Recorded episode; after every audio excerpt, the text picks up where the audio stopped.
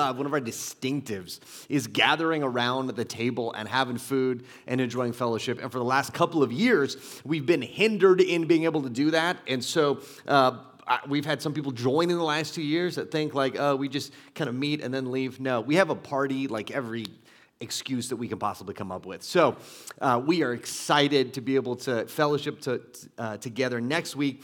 Uh, and I want to encourage you, if Tom and Lisa have ministered to you uh, in, in a specific way over the last many years, please write that down. Get that to them in a note uh, so they can take it with them as, as they head off to Tucson. Uh, we would love to bless them in that way. So I know sometimes, like me, like, oh, I, I wish I, I, I should do that. No, you should do it today. Do it today. I think it'll encourage them. All right, let's turn in our Bibles to Mark. Chapter 15. Mark chapter 15.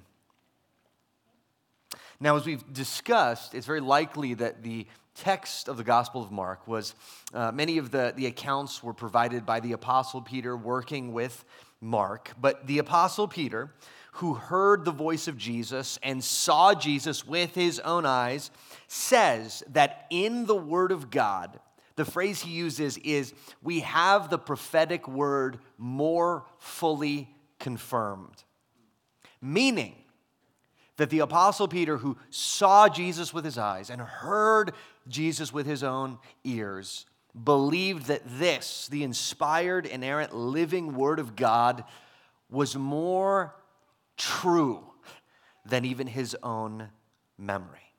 Meaning that as we watch the events of the crucifixion today, in some sense, we see more truly than even the people on the hill of Golgotha.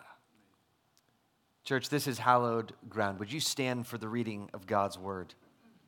Mark chapter 15, verse 21. And they compelled a passerby, Simon of Cyrene who was coming in from the country, the father of Alexander and Rufus, to carry his cross. And they brought him to the place called Golgotha, which means place of a skull. And they offered him wine mixed with myrrh, but he did not take it. And they crucified him. And divided his garments among them, casting lots for them to decide what each should take. And it was the third hour when they crucified him. And the inscription of the charge against him read, The King of the Jews. And with him they crucified two robbers, one on his right and one on his left. And those who passed by derided him, wagging their heads and saying, Aha! You who would destroy the temple and rebuild it in three days, save yourself and come down from the cross. So also the chief priests with the scribes mocked him to one another, saying, He saved others, he cannot save himself. Let the Christ, the King of Israel, come down now from the cross that we may see and believe. And those who were crucified with him also reviled him. And when the sixth hour had come, there was darkness over the whole land until the ninth hour. And at the ninth hour, Jesus cried out with a loud voice, Eloi, Eloi, lema sabachthani. My God, which means, My God, my God, why have you forsaken me? And some of the bystanders hearing it said, Behold, he's calling Elijah. And someone ran and filled a sponge with sour wine, put it on a reed, and gave it to him to drink, saying, Wait, let us see whether Elijah will come to take him down. And Jesus uttered a loud cry and breathed his last. And the curtain of the temple was torn in two from top to bottom. And when the centurion who stood facing him saw that in this way he breathed his last, he said, Truly, this man was the Son of God. And there were also women looking on from a distance, among whom were Mary Magdalene and Mary, the mother of James the younger, and of Joseph and Salome. When he was in Galilee, they followed him and ministered to him. And there were also many other women who came up with him to Jerusalem. This is God's word. Father, we pray for sight.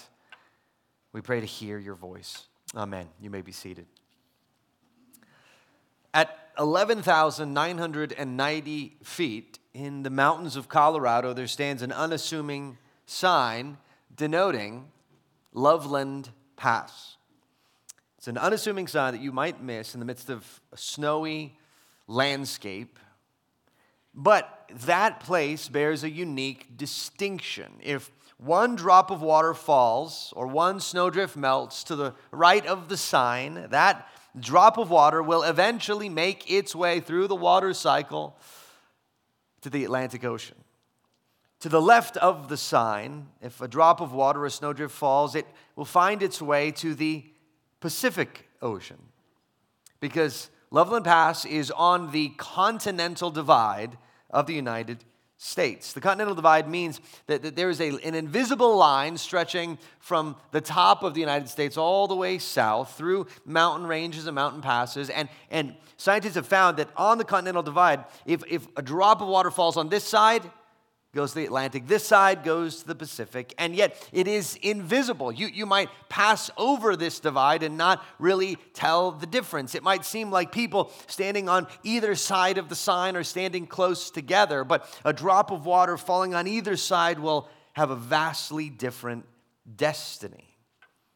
Our passage today, in our passage today, the cross is a continental divide, an eternal divide. At the center of the text is Jesus Christ on the cross, and the, that, that text is then divided between cruel mockers leading up to the cross and reverence on the other side of the cross from the centurion and the women and the angels. Everything on one side leads to one place, everything on the other side leads to a radically different place. If the Gospel of Mark were a mountain range, this crucifixion of Jesus is the highest point in the Gospel of Mark, the peak of the mountain. Now, everything has been leading up to this. As soon as Jesus' identity is revealed, uh, as soon as he's seen as the Messiah in Mark chapter 8, Jesus immediately says, he immediately begins to teach clearly that he will be rejected and suffer and die and rise again. And it says, he, he said this plainly. And again, he says it in Mark chapter 9. And again, he says it in Mark chapter 10. He, he repeatedly teaches this, meaning that the, the cross of Jesus Christ casts a shadow across the entirety of the Gospel of Mark, and it casts its shadow forward into the rest of the New Testament. The cross is this continental divide in life and in scripture and in our passage and in the Gospel of Mark. So the question is how do people looking at the same event believe radically different things? How do they end up in radically different places? And where are we on this continental divide? Now, the, the, the phrasing of 1 Corinthians 2, which talks about the cross being foolishness to some, but glory and power to others, our first section is the foolishness of the cross. The foolishness of the cross. In, in, the cro- in, in Jesus' day, the cross was a, bu- a brutal, shameful, horrific thing. It, it involved driving iron spikes through someone's wrists and feet, forcing them, eh, leaving them hanging, and forcing them to push themselves up on their heel, which caused intense, excruciating pain to draw a breath. And they did this repeatedly until they suffocated and died. It was public, it was demeaning, it was shameful, it was reserved for the most vile criminals. And additionally, the Jews considered someone hung on a cross to be uh, cursed, according to the teaching of the Old Testament, that anyone hanged on a tree is cursed. So as the onlookers saw Jesus hanging on the cross, they saw foolishness, they saw shame. And their mockery reveals so much about what they believed. First, they believed Jesus is no king. The inscription against him read, the king of the Jews. Remember that the soldiers in our previous passage beat him and, and hailed him mockingly as the king of the Jews, meaning this was meant to be a brutal irony. Here hangs the king, powerless, naked, exposed. Ha! This was the, the, the feeling of the day. And in our world today, great men, kings, rulers, politicians, and all of them, power is measured in how much they can take and how glorious their position, how many they force to bow or worship at their feet. Jesus appears to do the very opposite, giving away his power until there is nothing left. How can this be a king? Second, they say Jesus cannot destroy or rebuild anything. They wag their heads and saying, Ah, you who would destroy the temple and rebuild it in three days, save yourself. Now, they misunderstood and misremembered what Jesus had taught. That, that they, they, Jesus was speaking of his body as the temple, but they thought he was speaking of the physical temple. And what they're see, seeing is this powerless man on the cross, and they think he can't do anything. He can't accomplish anything. He can't destroy anything. He can't hurt anyone. He's no threat. He can't rebuild anything. He can't even move. And in our world today, many see Jesus as impotent. He can't do anything. What can a dead man 2,000 years ago do? Seems strange from in, in a world that is so materialistic, so obsessed with what's right in front of us. The world sees Jesus as impotent, as these people did. Third, they believe Jesus cannot save anyone. Verse 31, they mocked him, saying, He saved others, he can't save himself. Now, they couldn't deny that Jesus had helped people and healed people, which were verifiable facts, but they, they could undercut that, right? The chief priests, seeing all this healing and demon casting and exorcism and even raising of the dead, they said, well, well, well, he can't be that great. He can't even save himself. And as they mock, we see various responses to Jesus. We see some, like the, the Roman soldiers, just take the meager possessions of Jesus.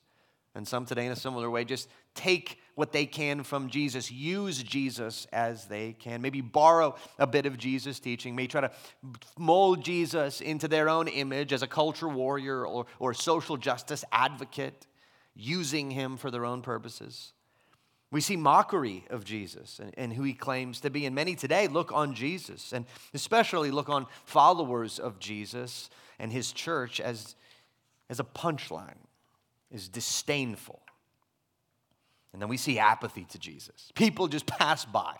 They laugh and pass by. And many today treat Jesus with apathy, see the cross with apathy. Do you see any of this in yourself? Maybe even growing up in church or sitting in church, you're apathetic to Jesus or privately disdainful of Jesus. Or you think, well, maybe this is true, but he seems so impotent. He seems a hollow king. What can he do? That's what everything looks like on this side of the cross. Now, section two, the heart of the cross. We're going to focus in almost, if we, we're going to stand as, as it were on the peak of the mountain and look at the heart of the cross and see what the Lord sees. Now, the whole New Testament will unpack what this moment means for the people of God, but Mark gives us two glimpses at the heart of the cross here. Two glimpses. One is what Jesus experienced positively, and one is what he experienced negatively, meaning what he felt and what he did not feel, what he experienced and what he did not experience. The first is the darkness of wrath.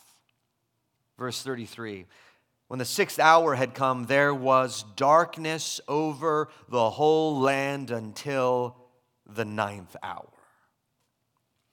And repeatedly in the Old Testament, darkness is a picture of wrath. Now, Americans have a complicated relationship with the idea of wrath. Uh, if, if I've talked to people, um, w- one of the most common things that they struggle with is like, well, I like the God of love thing, but I don't believe in a God of wrath. I don't want to believe in a God of wrath. You know, a mean God who punishes people. Ugh. And yet, all Americans believe in wrath because everybody has seen the movie Taken. Probably, right? Meaning that, that, all, almost all action movies are built off of this premise that somebody does something unspeakable and horrible, and therefore we get to watch two hours of an angry dude gun people down and kill like a hundred guys in wrath, right? And so Liam Neeson's daughter gets taken, and you're just like, oh man, here it comes. You don't even know. And you're like, you're losing count of how many dudes. Was that 12, 13, 50? I don't know. He just keeps punching and shooting until he gets to the end. And the whole time, what are we doing? Like, yeah, get him. Like, right?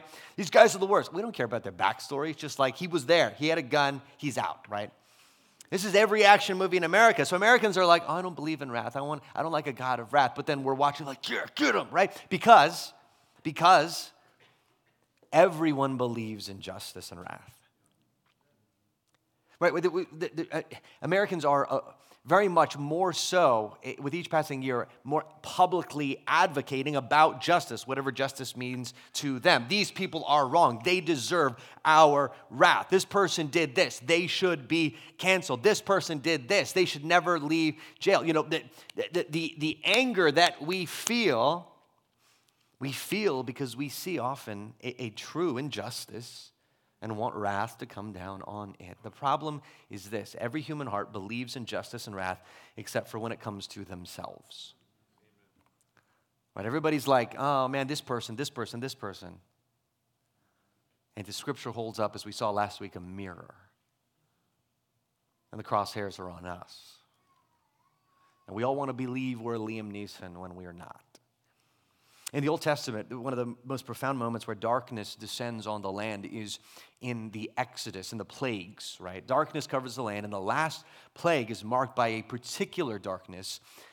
And the angel of death comes, and, and the firstborn child of every Egyptian family dies. But here's the important note that the only way those in Israel are saved are not because they're better than the Egyptians. Not because they don't have sin, not because they have no reason for the justice of God to come against. No, no, no. We see plenty of reasons for the justice of God to come against his people. The only distinction is that they sacrifice a perfect lamb and place its blood over their door, and the, ra- the justice of God, the wrath of God, seeing that blood has been shed, in a sense metaphorically, passes over them. There is no distinction. When justice comes down, it comes for every single human that is guilty of injustice, and that is all of us. And so, what we see here is a second Passover. Whereas the, the, the, the, note is that when the sixth hour had come, and if you read the commentaries, this, this and the ninth hour, between the sixth and ninth hour, that is when the Passover lamb was sacrificed. And so, as the darkness covers the land, Jesus endures the justice and wrath of God as the Lamb of God for his people. In Gethsemane, he speaks of a cup that must be drained and must be drunk. And the idea of the cup, even eh, for Jesus in his humanity, is staggering. Eh, the text reveals that it nearly makes him faint as he considers it. And between these hours, Jesus endures the cup, he drinks the cup, he drains the cup. He falls as the Passover lamb, and the justice of God falls on the darkness of wrath. And second, the pain of abandonment. At the ninth hour, Jesus cried with a voice, loud voice, My God, my God, why have you forsaken me?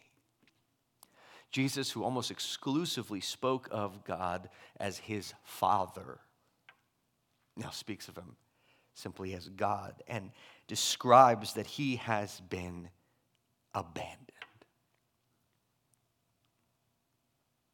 On the cross, Jesus encounters God the Father only as a wrath bringer, as justice bringer not the Father's warm relationship, not God the Father's comforting and sustaining and helping presence that was with him every moment of his incarnation. Uh, since before creation, the Father, Son, and Spirit existed in love and harmony, in joy, and every step of his ministry that was with Jesus. And now on the cross, that is ripped away. And it's not just distance. Jesus describes his experience as forsakenness. Meaning that, that at the same time he's enduring the positive justice of God, he is not experiencing the love of his Father. Look, when, when my son Ford was born, he was born uh, late preterm. And so it was, we, we, were so excited to have our first child in the world, but, but as soon as he was born, we could tell something was wrong. Uh, you and I don't think about breathing, but because we just breathe. But as we look this little guy, I'm like, I, I'm not a medical expert, but I know the way he's breathing is not right. It was like he, he was struggling to get air in his lungs, and so he would like do that. And, and, and you could tell he is struggling. And so the doctor said, okay, he's, he's, he's, he's okay for now, but this, this really, this could be a problem. So they took him and they placed him and what was really almost comical, they, they, they placed this little tiny baby. He's late preterm, so he's a little guy, little tiny guy. And they placed a bubble over him, which I thought, is this really medical treatment? It's like a little helmet, looked like a little space helmet that they placed, you know, around his neck, and, and he just has this little bubble, right? And so first you're thinking, oh, that's kind of adorable, but but for I don't even know how many hours it was. It was one hour, two hours, three hours. As a dad, all I wanted was to hold my son. But what I had to do was look through a window while he laid by himself, new in the world, under a bubble, and struggled to breathe.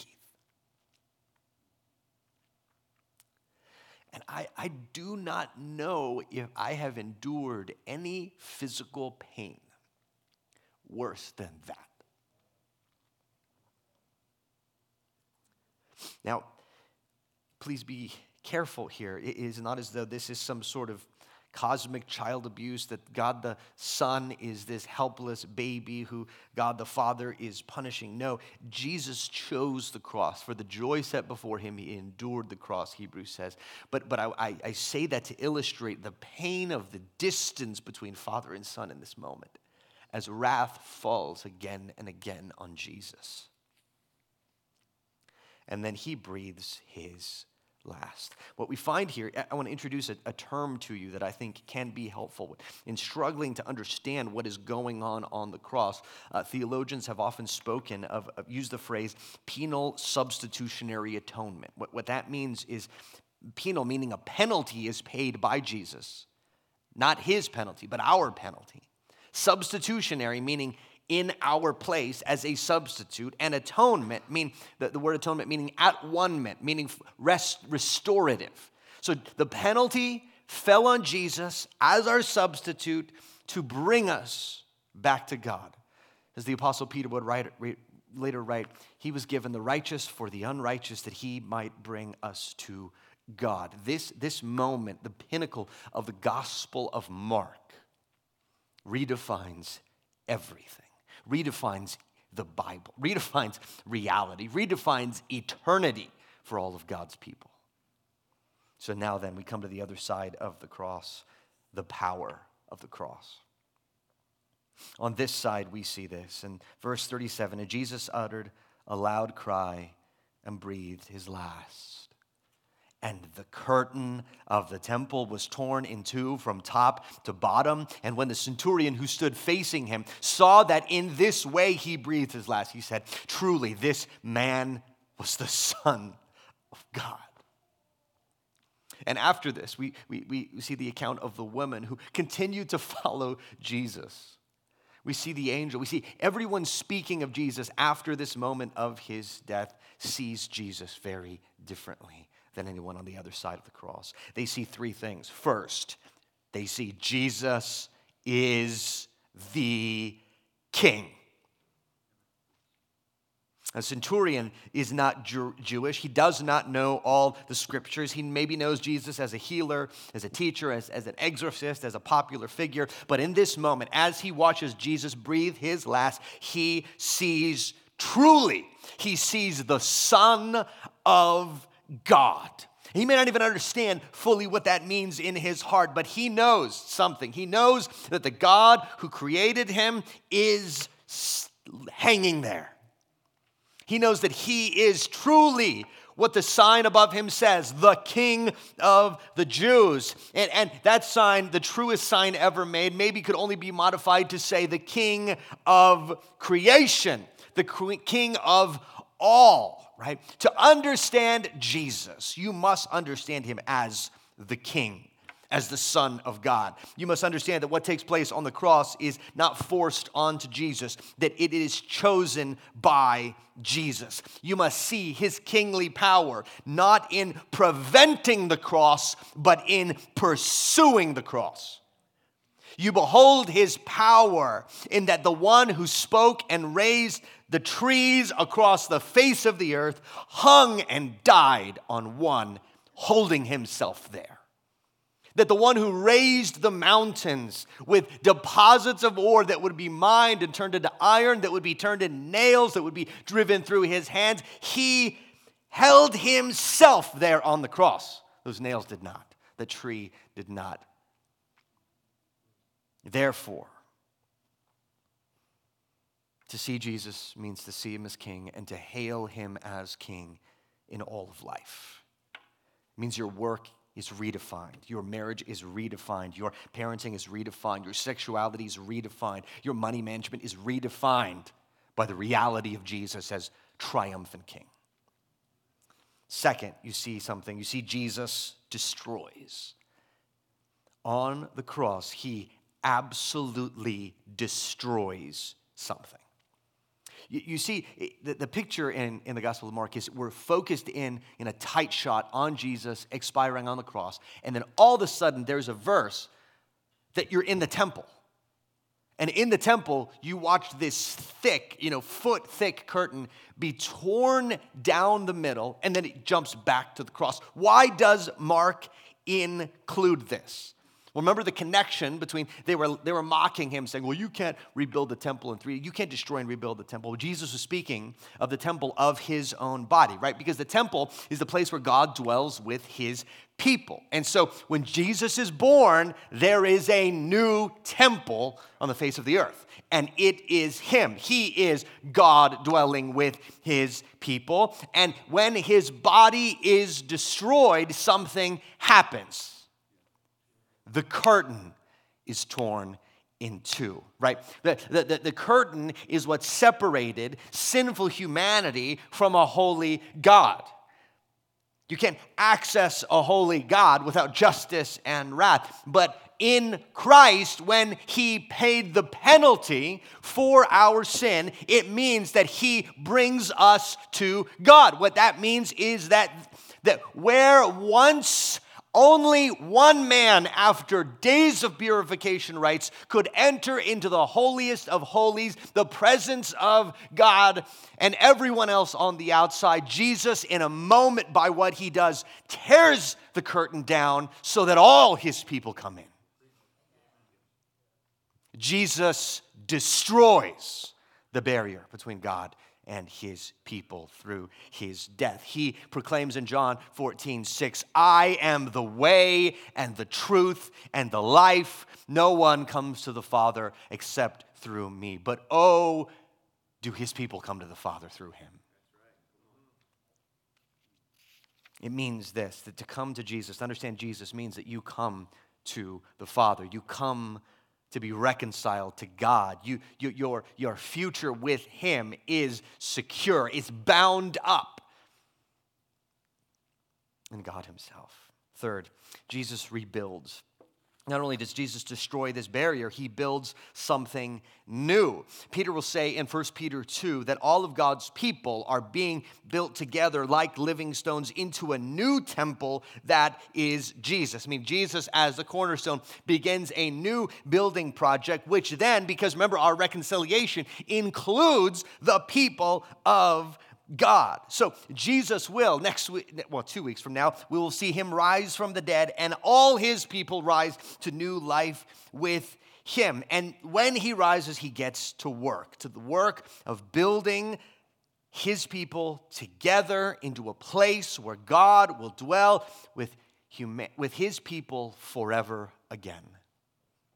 What Jesus is doing is he's taking us back to the garden where humanity walked with God. No barrier, no separation. This beautiful temple, begun now through the church, will one day find its completion in heaven.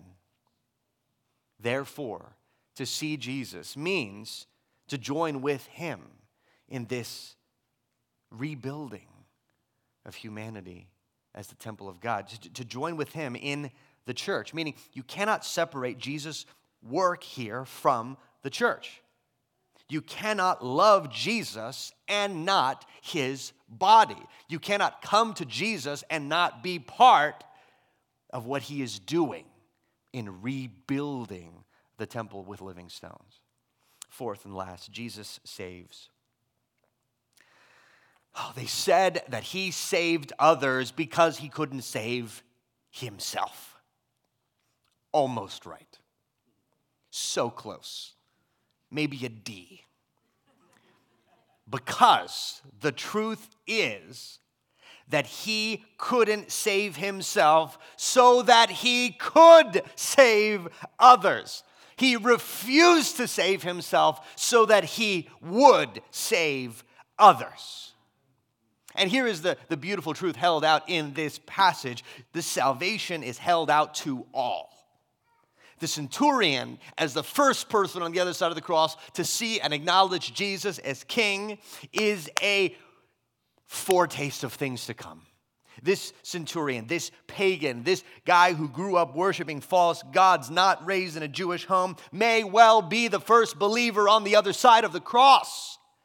Meaning that the way you come to Jesus, the way you come to God, is not by being born in a select family, not by keeping a select group of rules, but rather by hailing Him as King and becoming one of His people. And that offer then is extended to anyone.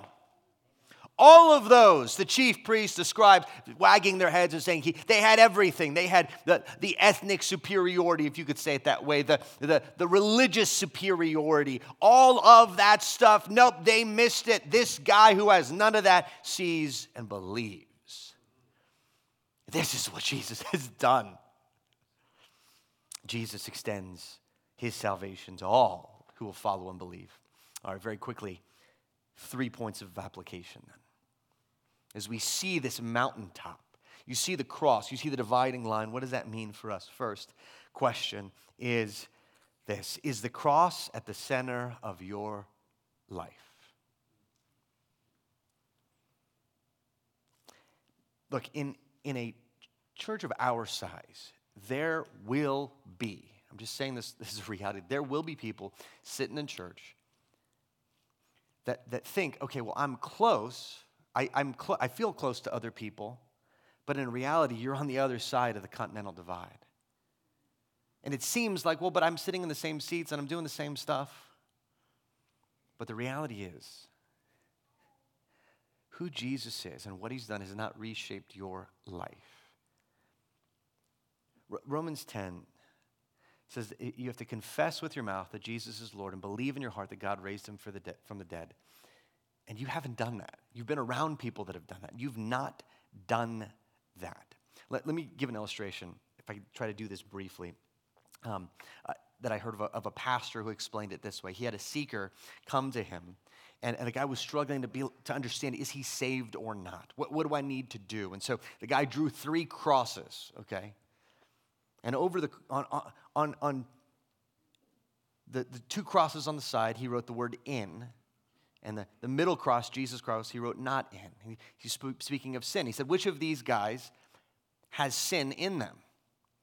And he says, well, that one, not the one in the middle, and that one. Not Jesus, but the two, you know, robbers. Okay.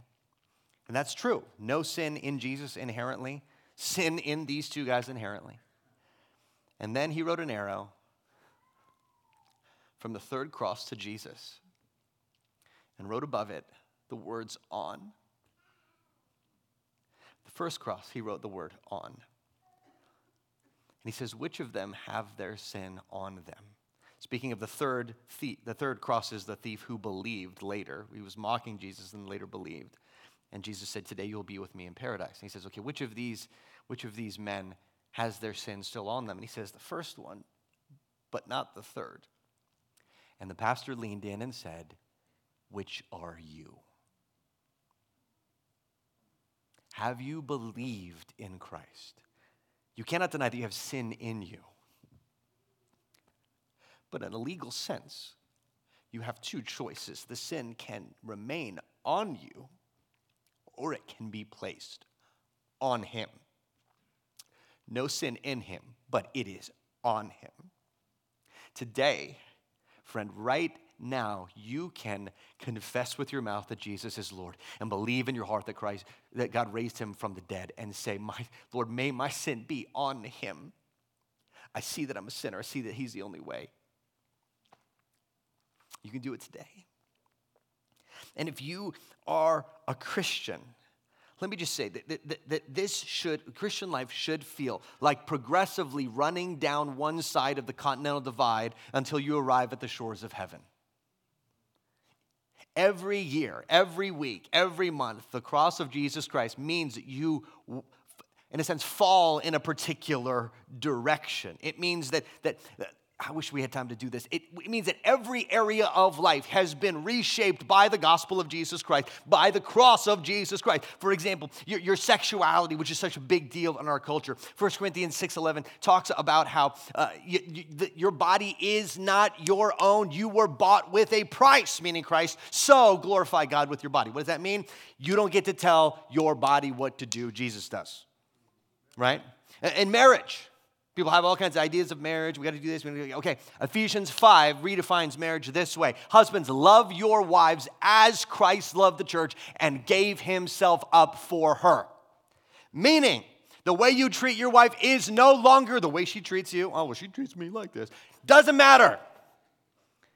The cross redefines your marriage. Reconciliation. I don't like that person. They haven't said they're sorry. Blah blah blah.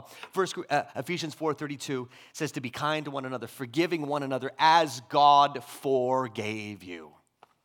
Meaning every area of life, you just keep going. Every single area of life gets redefined by the cross of Jesus Christ. Second is the cross at the center of our church's life and faith. This, this is something on my heart here. D.A. Carson, a scholar, points out a particular phenomenon about Christian movements, okay?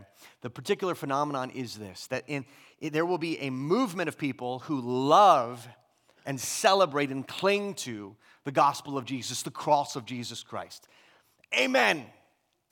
First, first generation believes it, receives it. The second generation assumes it. Like, well, we know. We know the cross, blah, blah, blah. Let's move on to other things. Let's start talking about other stuffs. You know, Ephesians 5, that can be good for marriage, but let, we got to get into this tip and this personality thing, and we got to get, that's where we're going to spend all of our time. And then the result is that the third generation loses it. And he can point to movements throughout history. First generation loves and receives it. Second generation assumes it. Third generation loses it. That is where our church is at. The first generation that founded this church in the 70s and 80s loved the gospel of Jesus Christ by God's grace. I grew up in this church, and there was not, a, it didn't seem a Sunday went by without somebody singing and preaching about the cross of Jesus Christ. Love it. The danger is this second generation, we can assume it. We can move on to other stuff for the sake of our kids and our grandkids. May we not. May we jump back to the first generation and love and receive it all the more. First message I ever preached in this pulpit, Tom Wilkins assigned me.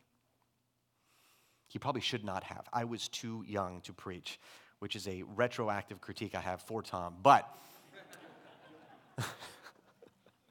Tom was like, Yeah, in retrospect, that's probably true. Um, he assigned me the text. You know the text he assigned me? 1 Corinthians 2. For I decided to know nothing among you but Christ and Him crucified. And at the time, I thought, okay, this is kind of whatever, I'll just preach whatever Tom gives me. And in retrospect, I now know what Tom was doing. He was not assuming it. Parents, we cannot assume our kids get this. We cannot. For the sake of their souls, we cannot assume they understand that they're sinners and understand that Christ is a great Savior. Lots of good parenting stuff floating around, lots of good parenting stuff to take in and, and benefit from. Let's not lose this Jesus Christ and Him crucified. If that's not the thing that we keep telling our kids until they are dead tired of it, I think we failed. In our community groups, as we gather, we must not assume that reality when we gather around the Bible. There shouldn't be a community group meeting that goes by where we just talk about other stuff without understanding some connection to the cross of Jesus Christ and to that topic. Our worship leaders, if you're leading worship in a small group, if you uh, come to lead worship on this stage, may a Sunday not go by where we do not sing about the cross of Jesus Christ. I, I went to a church service once where they sang so many good songs about God's goodness and love and blah, blah, blah, faithfulness, nothing about the cross nothing about how to come to Christ. And if you come to preach the gospel of Jesus, and I believe some in this room will, may you never assume your readers or your hearers get it. All right, let me say this. We, we changed our name 13 or 14 years ago. We, we chose a name that better reflected our message to the world around us. We wanted to choose a name, rather, that, we, that would better reflect our name to the world around us. We were called, before uh, this name, we were called Vista New Life, which is great. New Life is good. I'm not sure what the Vista was. It was a Vista, I don't know. Yeah, it just sound, you gotta have something, to make it pop, I guess. I don't know. So we, we asked for suggestions on our names. Uh, so people submitted lots of different suggestions, uh, which was dangerous. We got some very passionate people who really liked their name. Um, and we finally got down to the final names. And I remember being, I was like an intern, I think, at this time. And we were in the discussion of like, okay, what about this name, that name? And, and, and there was a name that we, that the, the, the, elders really liked, but, but there was almost a concern like, well, it just seems too simple. Seems too ordinary. Is it too ordinary? Do we need a name that pops? Name that's like got some pizzazz, like a Greek word that's obscure, or like a, a, a Hebrew thing? You know, I don't know. Didn't seem exciting, didn't have a wow factor. But our elders, your elders, led us to choose it. And it is our name now Cross of Grace. Church, this, I've talked to people and they're like, what's the name of your church again? It's not memorable. Is it Cross of, of Hope or what, what's the name? Grace, Grace Christian Cross? People are, you know, they struggle with it. It's not, it doesn't pop. It doesn't, doesn't pop.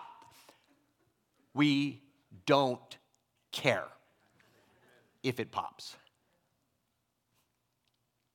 Because 1 Corinthians 22 says this For Jews demand signs and Greeks seek wisdom, but we preach Christ crucified. A stumbling block to Jews and folly to Gentiles, but to those who are called, both Jews and Gentiles, Christ, the power of God and the wisdom of God. May we live our name, church. Amen. When you stand, let's sing. Father, we're grateful for the cross of Jesus Christ. Grateful that it holds out grace to centurions and Gentiles and lawbreakers and thieves and the worst among us.